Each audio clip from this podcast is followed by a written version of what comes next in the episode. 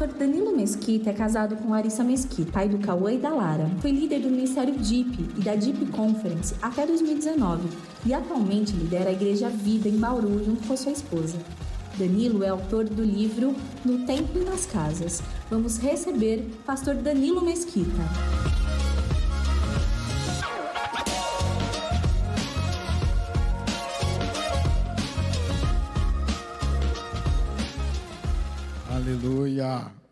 Boa noite, Bethesda. Boa noite. Glória a Deus. Muito bom estar aqui com vocês mais uma vez. A última vez que nós estivemos juntos foi em 2019, um pouquinho antes da pandemia, né? E aí, com certeza, depois, todos nós passamos, acredito eu, que o maior desafio que a nossa geração já teve, não é verdade? Mas, glória a Deus, porque Deus nos trouxe até aqui e passamos por todas as dificuldades e agora a gente tem a oportunidade de continuar avançando. Amém? Gosto muito de falar sobre o tema que vai ser a ênfase do ano inteiro de vocês, né? Vocês vão ter em 2023 o ano do discipulado. E eu particularmente eu sou apaixonado por discipulado, né? Eu eu fui é, eu conheci Jesus, eu me converti em um ambiente desse, né? eu cresci é, espiritualmente em um ambiente desse, e hoje é o que eu tenho mais paixão por fazer, que é fazer discípulos. Né? Então, para vocês que talvez não me conheçam, como o pastor Ricardo falou, e aqui também mostrou no vídeo, sou casado com a Lari, né? nós temos dois filhos, o Cauãzinho, a Larinha, né? Estou desde sexta-feira fora, né? Tive em Araçatuba, Ribeirão Pires, agora aqui, mas se Deus quiser, logo mais vamos estar em casa aí para matar a saudade. Mas para que vocês entendam um pouquinho do contexto do que eu vou trazer para vocês, do que de fato é o discipulado, gostaria de mostrar a foto 1, na mesma sequência que nós mostramos na manhã, por favor. Enquanto eles providenciam, nós é, sabemos que, infelizmente, aí, ó, olha só, aqui, né, digamos que eu tive aí o, um dos meus momentos mais, é, é, onde eu tive o favor de Deus na minha vida em 2019, né, então, liderava essa galera, esse ministério, essa conferência, e em 2019 ainda, o Espírito do Senhor, ele pediu para que eu entregasse o meu Isaac, e para que eu transicionasse, né, e quando nós falamos de entrega, quando nós falamos de renúncia, quando nós falamos de de fato obedecer a Deus, na teoria é lindo, mas na prática não é bem assim, né? Porém, quando nós temos a maturidade de sermos discípulos de Cristo, nós conseguimos de fato entender que mais vale obedecer do que sacrificar. Isso tem a ver com discipulado. E por que eu digo isso para vocês? Por muito tempo, o título discipulado, ele foi colocado pelas igrejas de uma forma errada. Muitas pessoas, talvez até alguns de vocês que são mais velhos, que participaram de algumas igrejas, ou até aqui a fundação da Bethesda, nós usávamos, principalmente os batistas, digo isso porque eu também vim de uma igreja batista, o livro do discipulado até a pessoa se converter. A pessoa batizava, acabava tudo. Quando na verdade era nesse momento que o discipulado precisava começar. Por quê? Uma pessoa que ainda não entregou a vida dela para Jesus, ela não precisa ser discipulada, ela precisa ser evangelizada. Entende? Então, o discipulado ele foi se perdendo. E de fato, quando nós olhamos para um discípulo de Jesus, nós temos que entender de fato que esse discípulo, ele nada mais é do que um, uma testemunha de Cristo, ele é um imitador de Cristo, ele é um seguidor, e aqui a ideia da palavra no original de seguir é você pisar exatamente onde Jesus pisou, da forma que ele pisou e fazer exatamente o que ele fez. Só que o que acontece? Quando nós estávamos aqui, e eu tive que fazer essa transição, eu tive que mudar muitas coisas e ressignificar muitos pensamentos e crenças que eu tinha até então. Por quê? Eu estava vendo aqui os sonhos de vocês, os projetos de vocês, né? é, é algo fantástico. Só que veja, eu fico pensando quando eu tive que sair. E aí, se nós não entendermos que, de fato, os discípulos não são e não representam apenas por aquilo que eles têm, mas pelo que eles carregam da parte de Deus. Quando eu tive que decidir fazer isso, por mais que eu pensava e tinha esse entendimento na teoria, na prática, de fato, ainda não. O que, que ia significar essa transição minha? Eu ia abrir mão de 700 voluntários. Abrir mão de 300 líderes, abrir mão de uma banda completa, na verdade, quatro bandas completas. E uma delas, né, eu brinquei que no último culto que eu preguei lá em Marília, né, ainda sendo pastor de jovens, Salazar fez o louvor, ele trabalhava com a gente lá, e durante a pregação ele ficou fazendo um fundinho, né, com toda a estrutura, cadeiras almofadadas, climatização, LED, microfone que regula a frequência. Ei, veja, eu não estou falando que a estrutura não ajuda. Eu estou falando que quando nós entendemos o que de fato nós somos discípulos de Cristo, ela colabora. Mas o que realmente importa é o que nós carregamos. E aí transicionei. Aí vocês vão conseguir entender um pouco dessa transição. Pode pôr a foto 2, por favor? E aqui foi a primeira célula lá em Bauru. Olha que interessante a gente tinha o teclado, só faltava o resto, entendeu? Mas dessa galera aqui, nós temos acho que umas oito pessoas daí que eles foram de Marília para me ajudar nessa primeira. Então veja, chego lá, e aí nós temos que de fato ter esse entendimento que o evangelismo, ele não é a visão, ele é o início dela. Quando nós olhamos para o Evangelho de Marcos, capítulo 16, verso 15, o plano de Jesus né, se inicia como ganhar. Então Jesus disse assim: vão ao mundo inteiro e anunciem as boas novas a todos. Só que quando ele diz isso, né, ele, ele diz assim: vão agora, vão iniciar, preguem as boas novas, anunciem o Cristo, né, evangelizem, espalhem o nome de Jesus por todo mundo. Só que veja, quando ele diz isso, como eu disse, é o início da visão, não é a visão completa. Imagine a gente gerando um filho. Quando uma pessoa se entrega para Jesus, quando ela reconhece Jesus como seu único e suficiente Salvador, ela pode ter 50 anos, mas é um bebê na fé, ok? É um bebê na fé.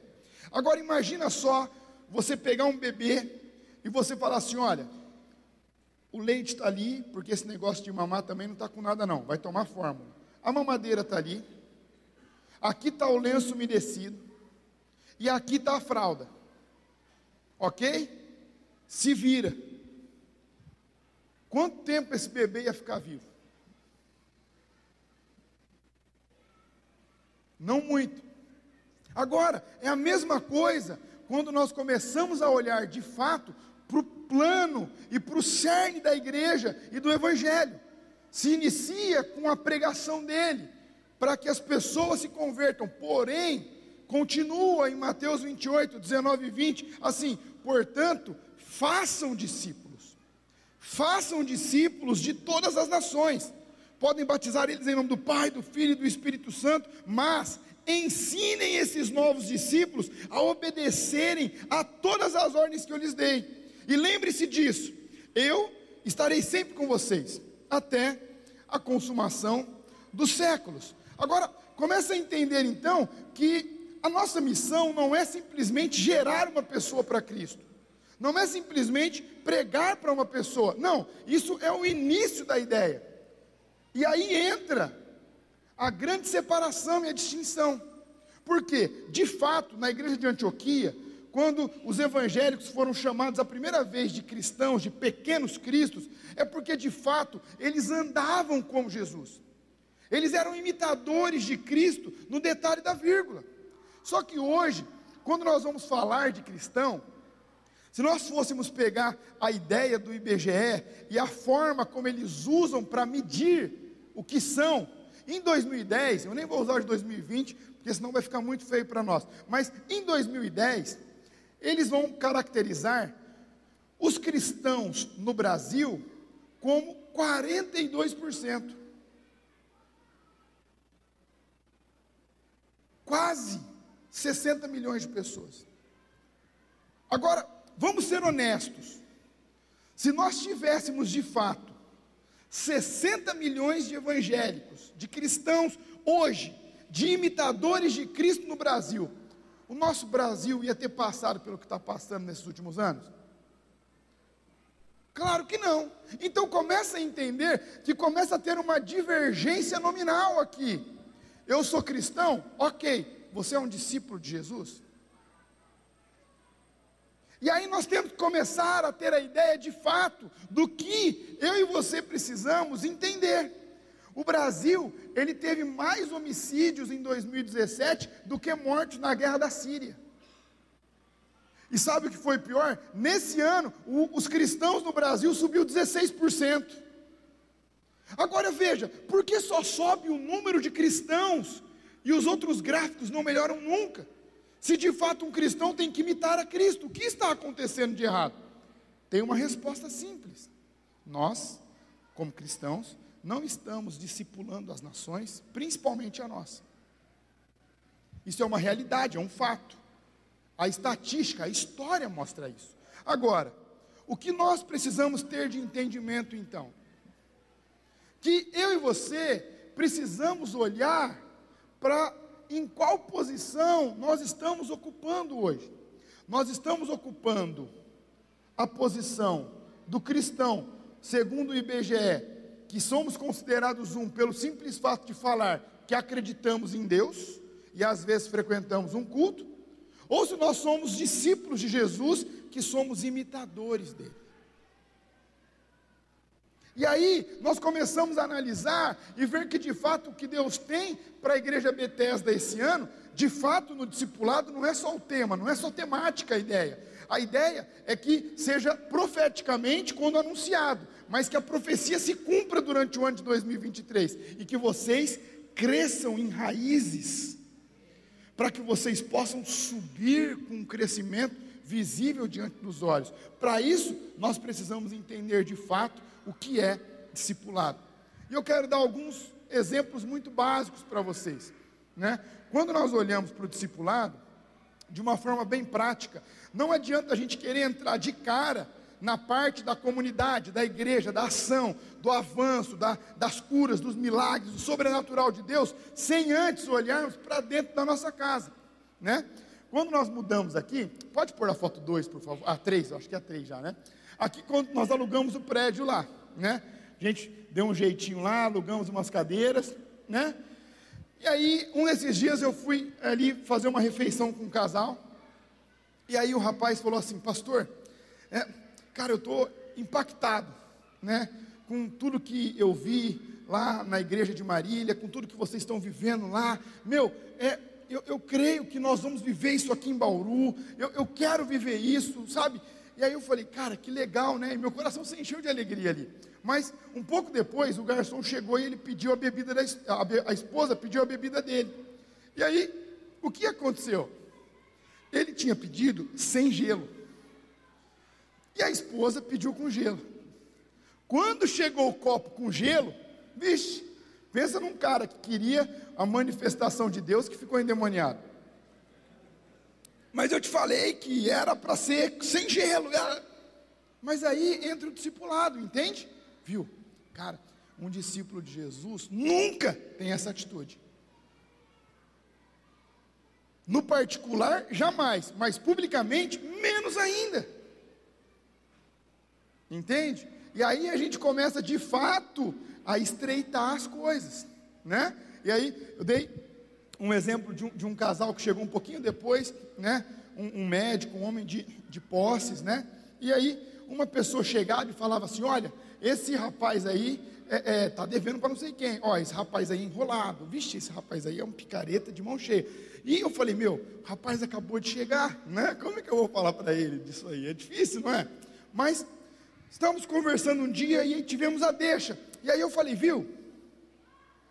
Como é que anda suas finanças?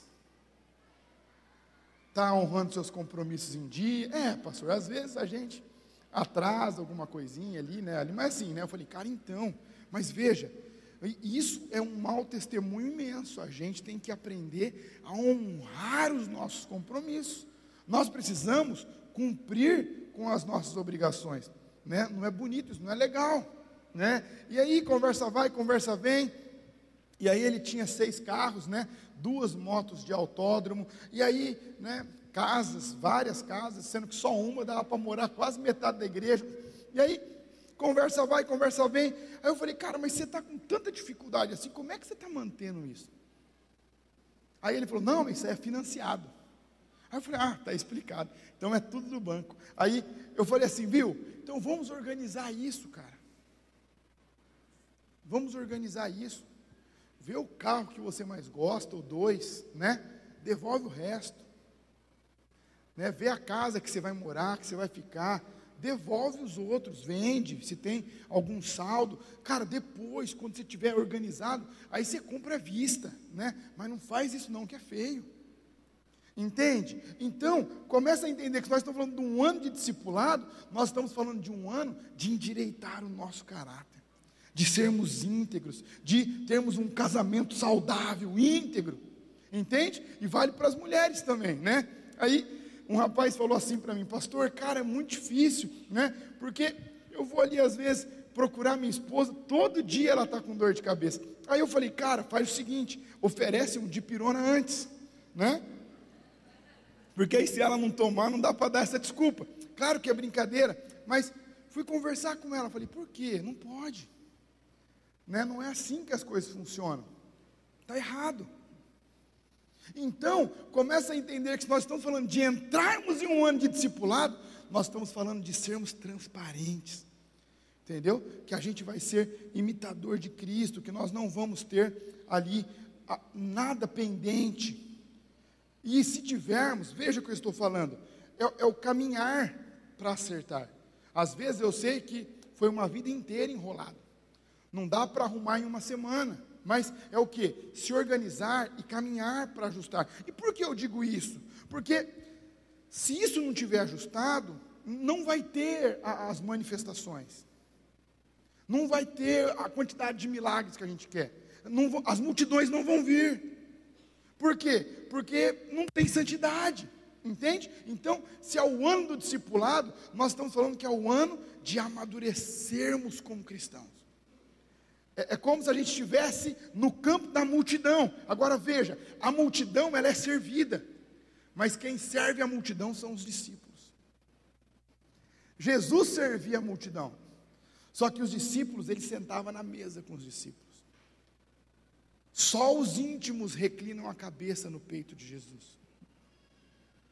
Entende? Então, nós temos que começar a identificar de fato onde eu estou, onde você está. Né? Pode colocar outra foto, por favor? Então veja, como eu disse, não é o que nós temos, mas é o que nós carregamos. E aí, aqui fazia cinco meses que nós estávamos em Bauru morando já. E aí nós começamos a trabalhar, pegamos essas pessoas, começamos a ensinar, né? Aí veja, consertando esses detalhes dentro do casamento, né? Às vezes um probleminha com o filho aqui, um probleminha com a filha ali, né? Um problema financeiro aqui, né? Às vezes ali um problema é, é, é moral, né? Enfim, a gente vai ajustando essas coisas. Mas veja, sempre tendo a Bíblia como base, né? Sempre quando eu vou corrigir alguém é, e ensiná-los, é sempre, ó, a Bíblia diz isso. Né? Eu não vou falar assim, ó, na minha opinião, eu acho no meu ponto de vista. Não. A Bíblia diz isso. Por isso que antes da pessoa se batizar, ela não é discipulada, ela precisa ser evangelizada. Depois que ela entrega a vida dela para Jesus, aí que eu vou batizar ela. Agora entenda, quando a gente passa por tudo isso, aí nós começamos a entrar no propósito da igreja, que eu acredito que é onde vocês estão, que é o ano do discipulado, ou seja, já temos uma multidão, ok? Temos dois cultos muito bem frequentados, então existe uma multidão. Agora entenda, vocês viram aquela primeira foto que eu mostrei? Nós tínhamos ali quase 5 mil pessoas, mas nós tínhamos 700 voluntários, nós tínhamos 300 líderes. Então, sendo bem otimista, nós tínhamos uns 500 discípulos. Entende? Então, qual que é o nosso foco lá em Bauru hoje? Não é focar na multidão, mas é focar na formação de discípulos. É por isso que o apóstolo Paulo, quando ele está ensinando a igreja de Gálatas, ele, lá no capítulo 4, verso 19, ele vai falar assim: filhinhos, né? E esse filhinhos, quando ele fala, é um filhinhos irônico, né? Olha, eu estou sentindo outra vez dores de parto por vocês, né? Mas vou sentir até que Cristo seja gerado em vós. Agora veja, o que, que ele está falando aqui? Quantos aqui, é, mulheres, tiveram parto normal?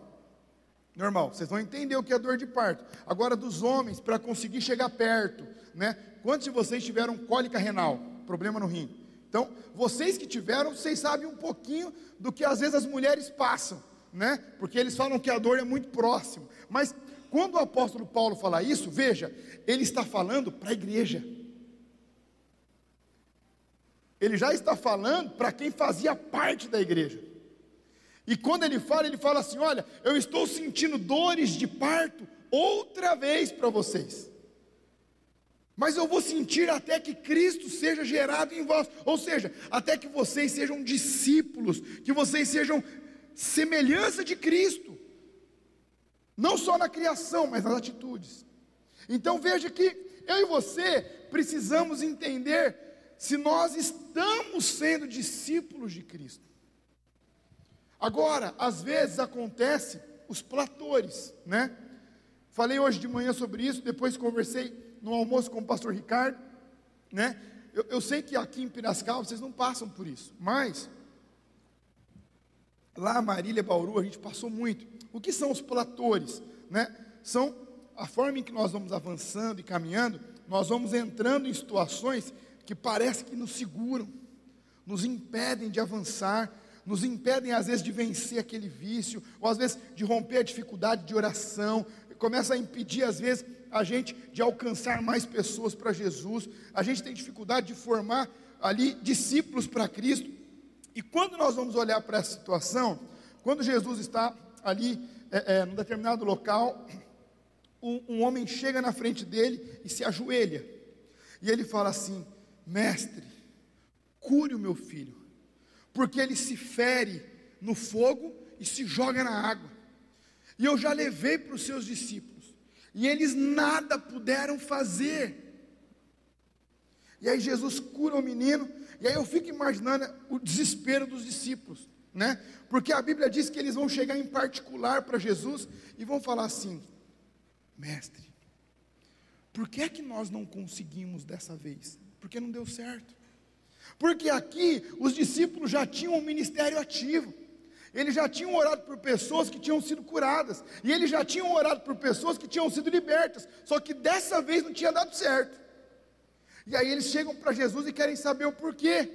Aí, olha como que é lindo o discipulado. Porque Jesus olha para os discípulos dele, né? Ele ali é, é, olhou a situação do homem que fazia parte da multidão, né? curou o menino, libertou o menino que fazia parte da multidão, mas aí os discípulos vêm. E aí ele fala assim: porque vocês são incrédulos. Até quando eu estarei com vocês, geração incrédula? Só que aí depois ele responde: essa casta de demônio, essa aqui, só sai com oração e também jejum. Então começa a entender, se os discípulos já oravam, se os discípulos já ali eram cooperadores de Cristo na obra que ele estava fazendo, eles já oravam. Mas o que, que Jesus está falando aqui para eles? Olha, tem que subir o nível. E não só orar, mas também jejuar. Então, começa a entender aqui que Jesus está fazendo o que com eles? Ó, vamos subir o nível.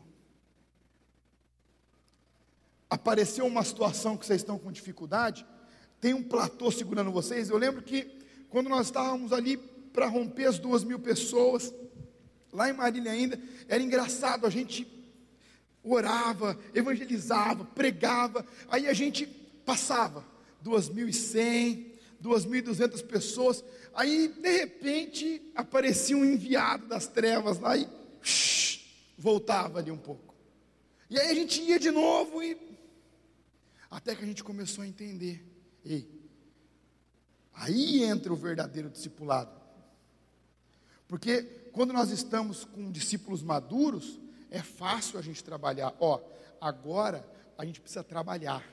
Agora é braçal, agora é evangelizar, agora é pregar, agora é fazer célula, agora é ir para cima. Só que também, quando os discípulos são maduros, ó, agora dá um time no braço. Agora vai ter que ser na oração.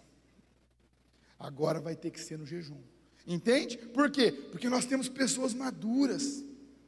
Mas eu sei que vocês não passam por isso aqui, né? Mas a gente lá tem muita dificuldade às vezes. Mas nós estamos procurando cada vez mais imitarmos a Cristo e pegarmos as chaves que Ele dá na Sua palavra e a gente aplica com os discípulos. Por quê? Porque um discípulo, ele nada mais quer do que a mesma coisa que o discipulador dele. Quem é o nosso discipulador maior? Quem é o nosso supremo pastor? Jesus. Entende? Então, nós precisamos ter essa dimensão e começarmos a olhar agora onde foi que nós ficamos amarrados? Onde foi que nós estamos com, que nós ficamos com dificuldade ou às vezes ainda estamos com dificuldade? Onde que nós estamos ficando amarrados? Onde que, que tem segurado a minha vida, a sua vida? Onde que é o meu platô? Porque nós temos que entender de fato o poder do Deus que nós servimos, né? Até falei de manhã se der tudo certo, eu quero levar o pastor Ricardo comigo num retiro do Egito. Eu estava agora em outubro com o pastor Jackson e ele me fez um convite, né? É um retiro para pastores, né? A gente sabe que os pastores se doam muito, né? E às vezes é, não recebem quase nada, né? Estou falando agora de, de espiritualmente, né? E, e, é muito bom a gente ser ministrado também por outras pessoas. E o Jackson disse que no ano passado ele falou que teve uma experiência muito interessante num processo de evangelização com um discípulo de Cristo, né? Ele estava no Egito, né, uma igreja de aproximadamente 10 mil pessoas, subterrânea, né? Eles se reúnem escondidos e eles estavam lá e aí um muçulmano começou a ser evangelizado por um dos líderes daquela casa e ele começou a evangelizar, evangelizar. Aí chegou a hora dele decidir ser um discípulo de Jesus ou não. E aí ele entrou no batistério. Quando ele entrou no batistério, a primeira pergunta que aquele líder fez para ele foi assim: Você está disposto a morrer por Jesus? Ele falou assim: Não sei. Aí ele falou: Então sai do batistério. E aí ele saiu. E aí ele falou assim: Olha, vamos continuar os nossos encontros, eu vou te evangelizar mais. Mas você precisa ter certeza do que você está fazendo. E aí eles ficam mais um pouco, aí ele fala, cara, agora eu estou pronto para morrer por Jesus. Então vamos lá. Aí batizou ele. E aí passou um tempo, ele tinha que contar para os pais. Só que quando você tem a parte dos muçulmanos radicais, né? Se alguém troca a fé dentro da família, ou eles deserdam, ou eles matam. E ele chegou para falar com os pais. E ele falou assim: Pai, quero falar com você e com a mãe. Quero falar que eu me batizei. Eu estou servindo a Deus agora, a Jesus. E aí o pai ficou olhando para ele e falou assim: Olha, veja o que eu vou te falar. Desde a primeira vez que você começou a se encontrar com esse rapaz aí, desses negócios estranhos aí, me contaram, eu fiquei sabendo. Isso durou quase um ano. Ele falou, mas eu estava conversando com a sua mãe, que esse Deus seu aí deve ter algum poder. Porque desde esse primeiro encontro, a sua mãe começou a colocar veneno na sua comida. E por um ano você come a comida envenenada e não morre. Então esse Jesus deve ter algum poder. Então pode continuar indo lá. Então, começa a entender o que é o discipulado de fato. Às vezes a gente coloca dificuldades como discípulo aqui no Brasil, que pode fazer tudo, até o que não deve pode fazer aqui no Brasil. Entende? Mas se eu e você somos discípulos verdadeiros e nós carregamos a essência, onde jogar a gente vai virar uma igreja. Por quê? Porque não é o que nós temos, é o que nós carregamos. Entende? Então, para a gente caminhar mais um pouco, começa a entender que vocês se tomarem essa decisão de sair da multidão, eu sei que nós temos discípulos aqui também, mas eu sei que nós temos muita gente na multidão. Mas se você decidir sair da multidão e fazer parte dos discípulos, é, é, são os discípulos que são usados por Deus, são os discípulos que são instrumentos de Deus para servir a multidão, com os dons. São os discípulos que têm comprometimento, que têm seriedade, que vão agir e representar a Cristo onde estiverem, né? Contei que eu aprendi muito sobre isso, muito. Por isso que eu sou apaixonado pelo discipulado. Porque no discipulado, quando ele é genuíno, não tem meia curva, não tem meia palavra. Entende? Ou você quer, ou você não quer. Não tem como ficar no lenga-lenga. Não tem como ser de mentira, né? Eu quando eu tive o privilégio de ir para a África em uma cruzada do John Robert, Ministrei algumas vezes lá, estava numa conferência de cura e tinha um gráfico na sala dele. Uma igreja muito grande, né? quase 300 mil pessoas, mais de mil igrejas espalhadas por toda a África. Eu fui na sede em Abidjan, tinha um gráfico feito à mão. E o gráfico era assim: tinha os gráficos grandes, né? com variações de azul. E embaixo tinha os menores com variação de vermelho. Né? Logo, vocês sabem que o pastor é curioso, né? Eu já fui lá e falei assim, viu, o que, que significa o vermelho e o azul?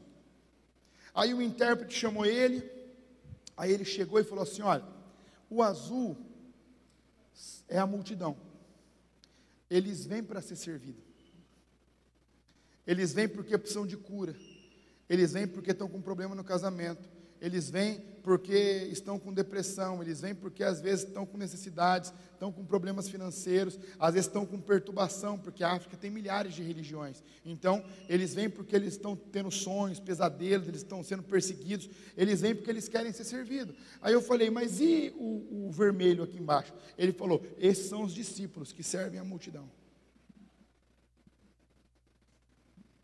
Entende? Então, a partir de 2017, eu parei de ter a métrica de quantas pessoas frequentam a igreja, porque isso não é importante. Veja porque eu vou falar. Porque se eu tenho discípulos que estão se multiplicando, quanto mais discípulos eu tiver para servir a multidão, as pessoas vão vir, por quê? Porque elas querem ser servidas. Foi assim com Jesus. Para quem Jesus falava? Para a multidão. Quem que foi beneficiado com a multiplicação dos pães e dos peixes? Mas quem serviu a multidão? Os discípulos. Entende? Então nós temos que começar a ter essa visão e esse entendimento. Quanto mais discípulos nós tivermos na Betesda, mais o Senhor pode enviar as multidões. Pode pôr o último vídeo, por favor? Esse foi o nosso segundo culto do, da, da, da virada. A igreja nova, a gente tem uma iluminação ainda que não é boa no fundo. Focamos um pouco mais no palco. Né, hoje nós estamos com dois cultos, mas já estamos com dificuldade de lugar no primeiro. Aí você vai falar assim, pastor, e aí? Isso te impressiona? Não. Por quê? Porque eu precisava ter 200 discípulos hoje na igreja e eu tenho 70. Entende? O discipulado não tem como você pular etapas, tem que passar pelo teste do tempo. Entende? Por isso que esse ano ele é fundamental para vocês. É fundamental. É imprescindível o entendimento e a revelação do que Deus tem para vocês esse ano. É como se Ele estivesse falando assim para vocês. Lembra quando Pedro estava no barco e ele emprestou o barco para Jesus pregar para a multidão? Nessa época, Pedro fazia parte da multidão. Mas Jesus falou para ele depois que ele usou o barco de Pedro: Viu, se você me seguir, eu vou te fazer pescador de homens. É esse convite que Jesus nos faz. Ou seja, Pedro, você vai sair da multidão e você vai vir ser meu discípulo agora. Entende? Você vai dar um passo de comprometimento, um passo de responsabilidade. E aí, como nós conseguimos fazer isso? Porque, como eu disse, tem um momento que a gente usa a força do braço, o esforço, né? A pregação, né? as reuniões são necessárias, o treinamento é necessário, abrir as casas é muito necessário, às vezes duas no início, mas chega um momento que o, o braçal tem que ser analisado, porque aí chega o um momento da gente mergulhar mais profundo no sobrenatural. E aí que Paulo nos ensina, e aí nós entendemos que de fato os discípulos imitadores de Cristo não iam se resumir apenas nos que andaram com Jesus, mas estava aberto para todos.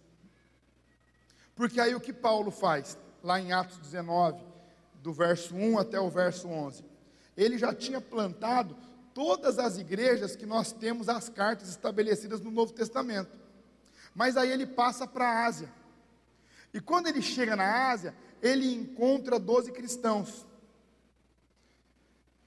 E a Ásia, existia um delay ali, né? Estava tendo avivamento em Jerusalém, estava tendo avivamento em Roma, já tinha tido Pentecoste na casa de Cornélio, né? já tinha é, é, explodido a igreja de Antioquia, as coisas estavam acontecendo, era conversão em massa. Né? Lembra que começa 3 mil, 5 mil, depois acontece assim, e era uma multidão que não dava para contar mais, porque eram muitas pessoas chegando para o Evangelho, mas na Ásia, Estava travado o negócio. Lembra que eu falei do platô? E aí Paulo chega para eles e Paulo fala assim: Veja bem, eles eram cristãos. Vocês conhecem o Espírito Santo? Olha que pergunta, né? Se Paulo perguntasse isso hoje, a pessoa ia se sentir afrontada. Claro que eu conheço, eu sou da igreja. Mas Olha que interessante esses doze. Não. Nós nem sabemos se existe o Espírito Santo. E aí Paulo impõe as mãos sobre eles. Veja, eles começam a profetizar, eles começam a falar em línguas. E isso é magnífico. Eu sou apaixonado pelo sobrenatural. Curas, paralítico andando, isso é lindo. Mas cada tema tem o seu espaço. Aí Paulo pega aqueles doze e põe dentro de uma sala. Nós chamamos de célula. Mas tem uns que chamam de GC, PG, coinonia, a igreja nas casas, igreja familiar. O nome você dá o que você quiser, mas a igreja precisa acontecer nas casas. E aí Paulo começa a ensinar eles, de forma persuasiva, por três meses. Aí sabe o que acontece? Isso não acontece aqui em Piracicaba. Aconteceu com Paulo, aconteceu com a gente, mas aqui vocês são diferentes, tenho certeza disso. Alguns endurecem o coração e saem pelo caminho falando mal para a multidão. Ó, oh, isso aí não está com nada não. Isso aí é frescura. Aí sabe o que Paulo faz? Gente, vamos, vamos ser honestos aqui. Paulo, aqui, ele já era o cara. Aqui Paulo já tinha ganhado mais gente para Jesus que os discípulos que andaram com Jesus. Aqui Paulo já tinha plantado igreja, já tinha formado discípulo, já tinha deixado o discípulo pastoreando a igreja e tinha ido plantar outra. E fez isso várias vezes. Por quê? Não é o que você tem, é o que você carrega. Quando jogaram Paulo a primeira vez na prisão, ele, ele ficou dentro de Roma, né, no, no calabouço da casa de César. A guarda pessoal Petroriana estava ali para fazer a guarda de César e impedir que Paulo fugisse. Sabe o que Paulo fez? evangelizou os caras e começou a discipular os caras. Por isso que depois ele saúda os da casa de César.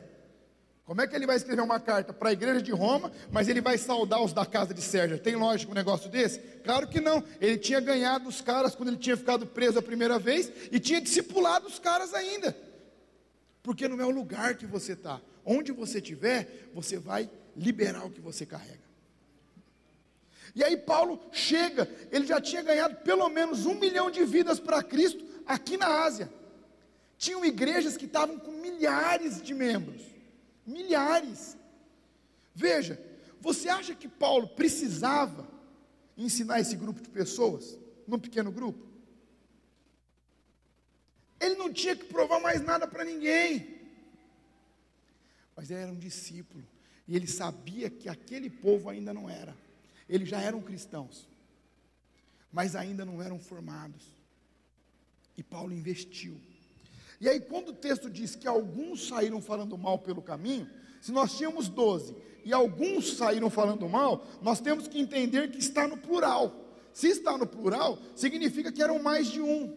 Ou seja, pode ter sido dois, três, quatro, eu não sei, a Bíblia não fala, mas diz que alguns saíram.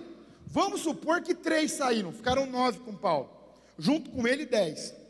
Sabe o que ele faz? Ele não se defende. Ele não ataca aquelas pessoas porque ele era maduro. Ele pega o que sobrou, leva para uma outra sala, na escola de tirano. E ele continua ensinando esse povo e discipulando esse povo. E o texto vai falar que num espaço de dois anos,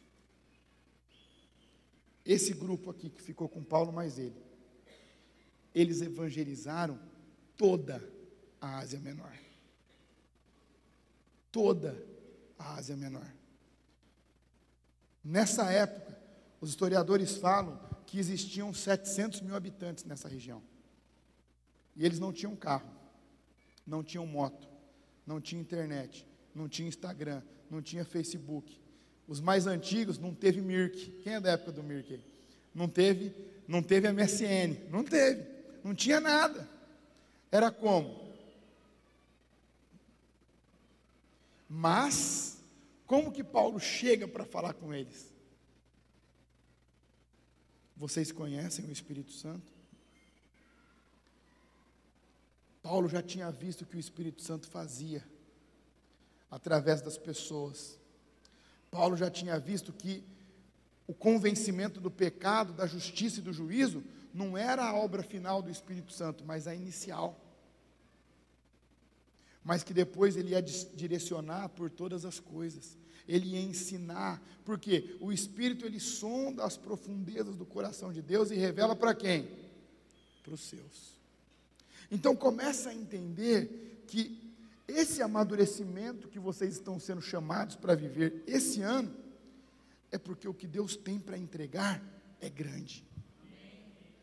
Porque se não fosse, ele não ia falar para vocês mergulharem na maturidade, mergulharem como discípulos, saírem da multidão e virem para ser discípulos. Ele simplesmente ia entregar.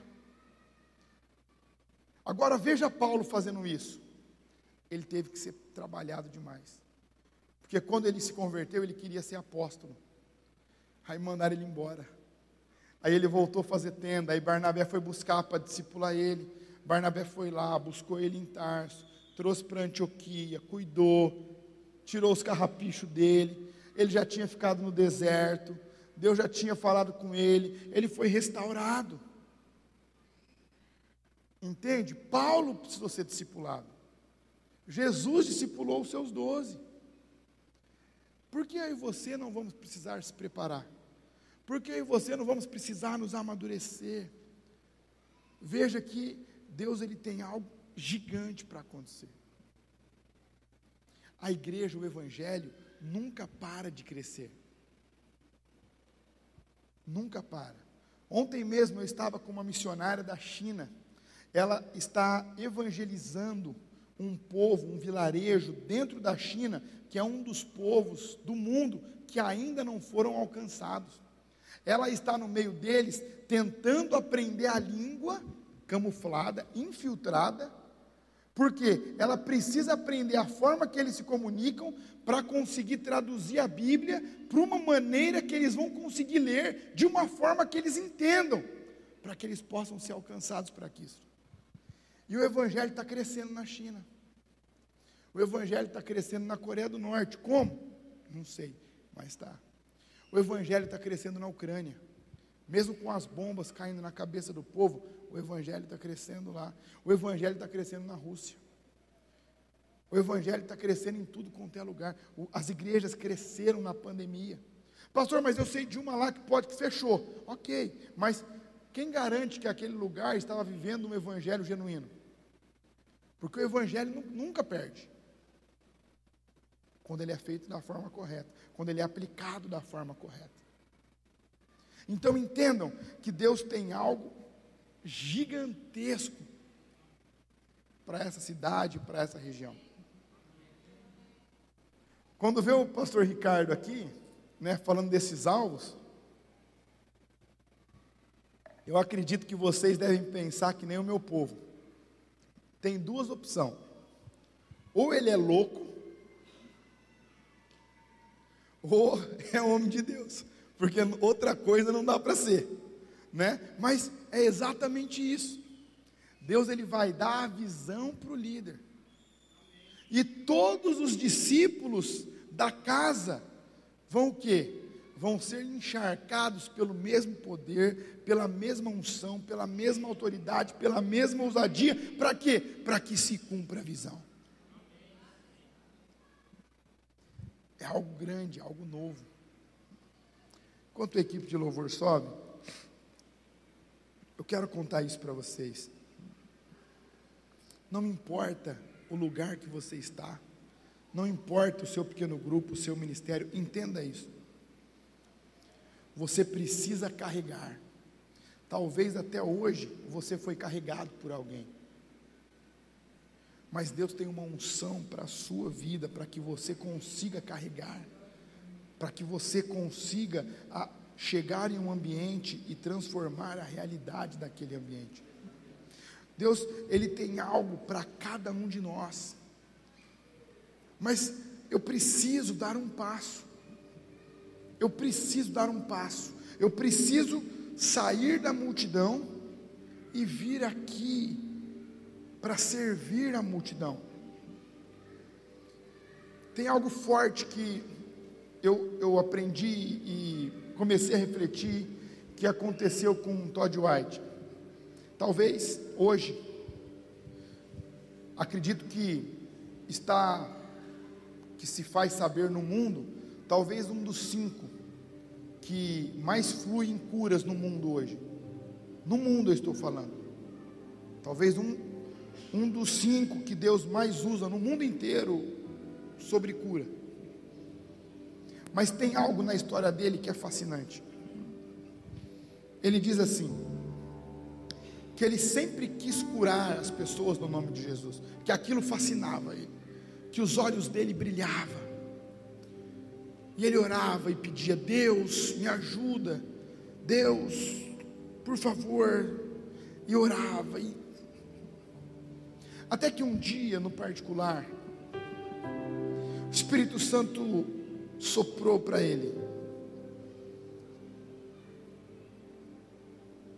Como eu vou saber se de fato você quer realmente fluir nesse dom? Eu quero muito.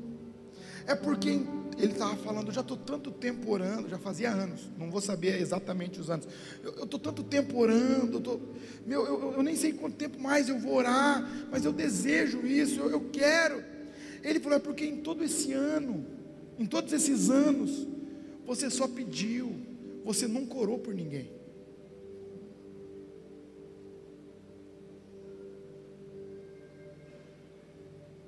E aí ele ficou constrangido demais.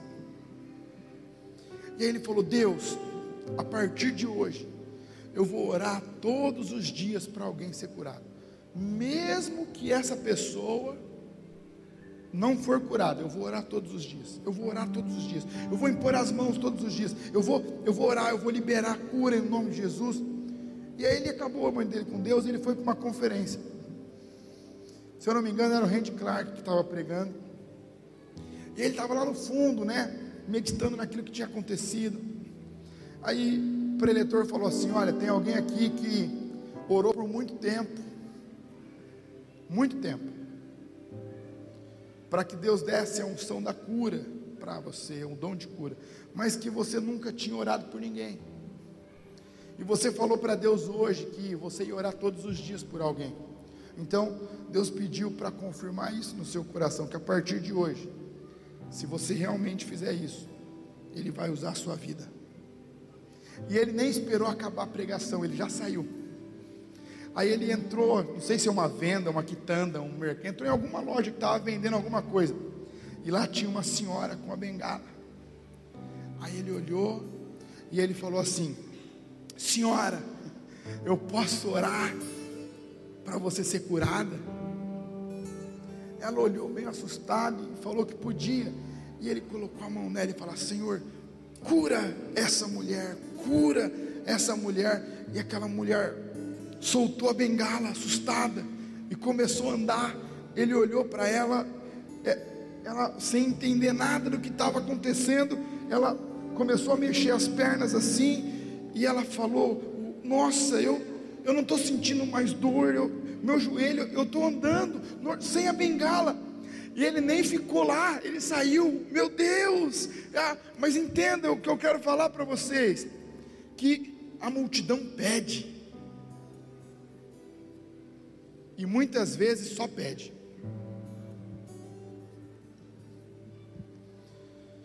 Mas os discípulos servem a multidão.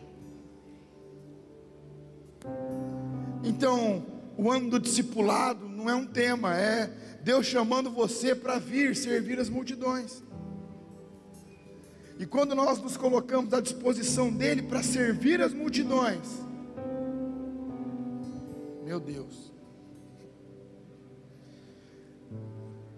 aí pode acontecer conversão em massa, pode. Pode acontecer curas em massa, pode.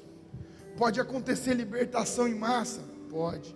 As pessoas podem se converter sem ninguém precisar pregar para elas, pode.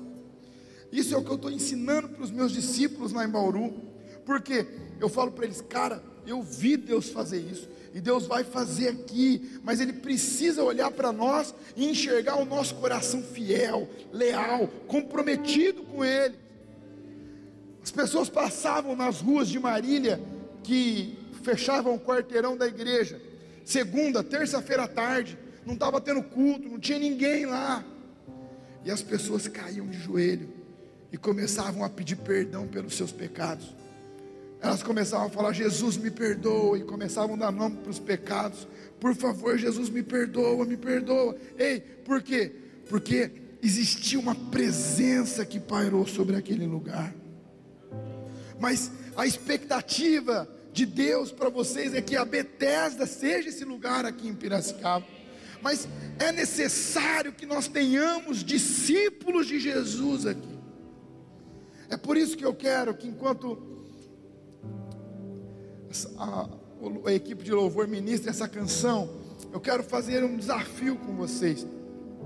Mas veja, é um desafio que Billy Graham, com toda a sua sabedoria, tendo visitado praticamente todos os países que existem, ele disse assim: a salvação, a salvação é de graça, mas o discipulado, esse custa tudo que nós temos.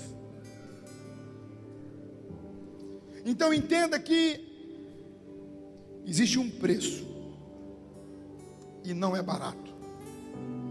Mas que se você entende que você está disposto a pagar esse preço, e você quer fazer esse compromisso com Jesus, de sair da multidão, como Pedro saiu aquele dia, para que ele possa fazer de você um pescador de almas e não mais de peixe. Eu quero orar com você. Se você pudesse colocar de pé no seu lugar, e aqueles que querem fazer esse compromisso, que estão dispostos a pagar o preço, se você puder sair do seu lugar e vir aqui, eu quero orar com